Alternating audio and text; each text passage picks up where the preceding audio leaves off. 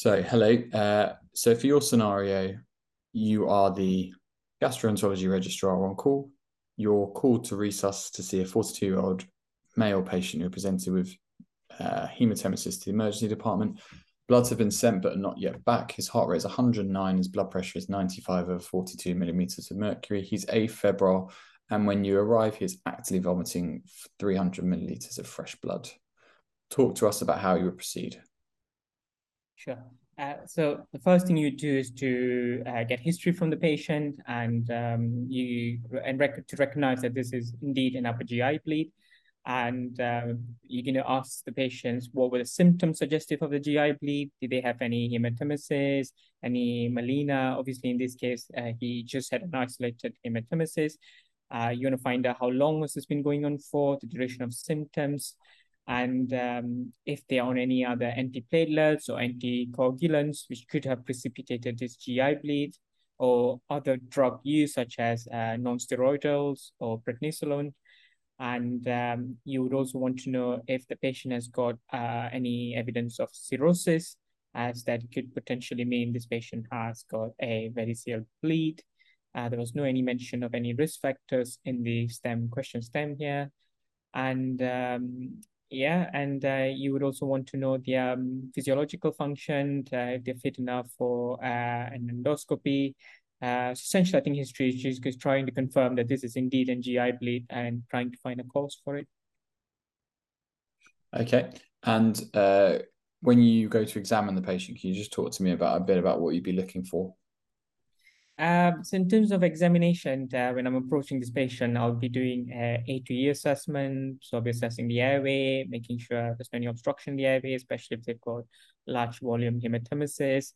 Uh, making sure in terms of breathing, there are no any signs of aspiration, circulation, make sure they're not um, uh, looking at the blood pressure and heart rate. Uh, I think the STEM question here I did mention he was tachycardic and hypotensive.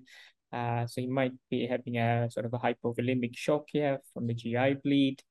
And uh, D disability, assessing GCS, uh, if you've got any low GCS, either from the bleed itself, hypovolemia, or if you've got uh, any encephalopathy, if it's cirrhotic, and uh, making sure they've got good access and um, yeah, and looking for any signs of cirrhosis or your stigmata of chronic disease. Okay. So you managed to get a bit of information about this gentleman. You can see that he was admitted to hospital last year with a variceal bleed and ended up being admitted to the intensive care unit. Uh, he is known to have cirrhosis secondary to alcohol, and his family confirmed that he's still drinking alcohol on a daily basis. Um, with that in mind, what investigations do you want to do for this gentleman at this yeah. point? Sure. Uh, so in terms of blood tests, you're going to do sort of a range of blood tests uh, on admission for this patient. Uh, so you're going to be checking their full blood count, looking at their hemoglobin and platelets, uh, seeing if there's any need for transfusion. And you're going to be looking at their white cell counts, uh, looking for any evidence of infection. Uh, you're going to be checking their coagulation screen, their renal and liver biochemistry, um, you're also to be checking the LFTs to see if there's any significantly worse or deranged compared to their baseline. Uh, you're going to do group and save for this group of patients. Uh, uh, you do um, a VBG, uh, as all patients in ED. Uh, you can check the lactate and pH. And uh, you mentioned this patient has got history of alcohol excess. so you're going to check, also checking, making sure that they are on um, CIWA scoring and start uh, and also do a whole range of uh, septic screen, urine, chest X-ray, and uh, and a baseline ECG. Okay, and uh, and what would your management of this gentleman be? Uh, so I think key thing here would be resuscitating the patient. So I'll be pushing in IV fluids uh, to resuscitate the patient, especially if the patient hypotensive and tachycardic. Um, his hemoglobin, I don't have his bloods back, but you would aim for hemoglobin of uh, 80 to 100. If platelets low, you can be transfusing there as well. And if the PT is high, you want to correct the PT as well, uh, either vitamin K or FFP. And uh, the you also mentioned that this patient had previously had an episode of variceal bleed, uh, so you're going to start some uh, some pharmacological therapy for the variceal bleed.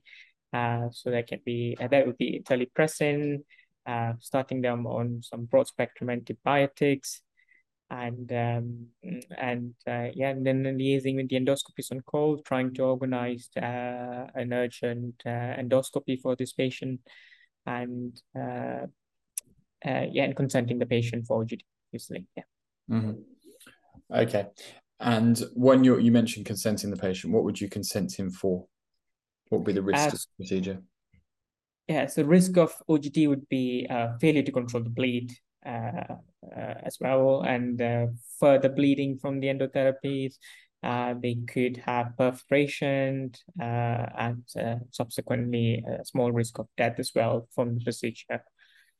Mm-hmm.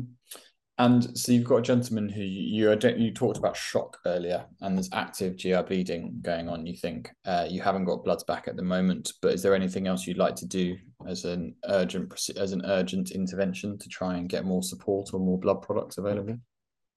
Uh, uh, if uh, you could activate a major hemorrhage protocol to try to facilitate um, urgent blood deliveries and you get the hematologist involved sort of to advise you if the patient has been on any anticoagulants. I don't think so. He's been on any anticoagulants, but yeah, you could activate a major hemorrhage protocol. Okay. And uh, you so if we move forward in the scenario now, so the patient is taken to endoscopy uh, and they have it done under general anaesthetic in theatres, and you uh, go down and you can see that there are three columns of grade three varices with red signs. Um, although you can't see an active bleeding at the moment, what do you think the next uh, step in management and endoscopic therapy is likely to be? Uh, I think this patient, uh, given that he had some rate spots on his varices, the grade three varices, he would need banding of his varices. Um, so that should be done during the index endoscopy uh, for the esophageal varices. And uh, yeah, I think that could be the only potential treatment here for him in terms of endoscopy. Mm-hmm. And if at the time of uh, band ligation bleeding starts and there is they are unable to get control of the bleeding, what what further interventions could you offer at that point? Uh, so you could either do a repeat endoscopy uh, in the first instance, or you could refer them to a more tertiary center for a TIPS service uh, to sort of control the variceal bleed. Okay. Is there anything that you could do at the time of endoscopy to uh, stabilize them in an interim fashion? Um, oh, you could put a Sengstaken tube in, um, sort of to help control the bleeding, mm-hmm. uh, while trying to facilitate transfer discussion with a more tertiary center for a TIPS procedure to be done. Okay. And you mentioned earlier for this variceal bleed, that you're thinking about uh, using terlipressin. How long would you continue the terlipressin for? Uh, normally three to five days, and then uh, you would stop it and start them on some form of beta blockers. Okay, what kind of beta blocker would you use? Uh, so we are non-selective beta blockers, ideally carvedilol. I think previously used to use propranolol, but I think we moved on more towards carvedilol. Mm-hmm. And would you think about uh, re uh, repeating an endoscope an endoscopy for this gentleman? Uh, so ideally, the patient should have repeat OGDs to check the variceal uh, sort of the varices, the varices itself. So normally the endoscopist would normally document in terms of uh, the plan for rescope, and it should be enrolled to a variceal uh, ligation program. Okay. If you'd gone down uh, with the endoscope, endoscope and not seen any uh, esophageal varices, but there was a, what looked like a gastric varix, would that how would that be managed endoscopically? Uh, I think the management of gastric varices is slightly different than the esophageal varices. Uh, I think the options are that you could do sort of a glue injections for the gastric varices uh, to stop the bleeding. And again, if that fails, then they should be referred for a TIPS service. Okay. All right. Uh, thank you very much. Well done. Thank you.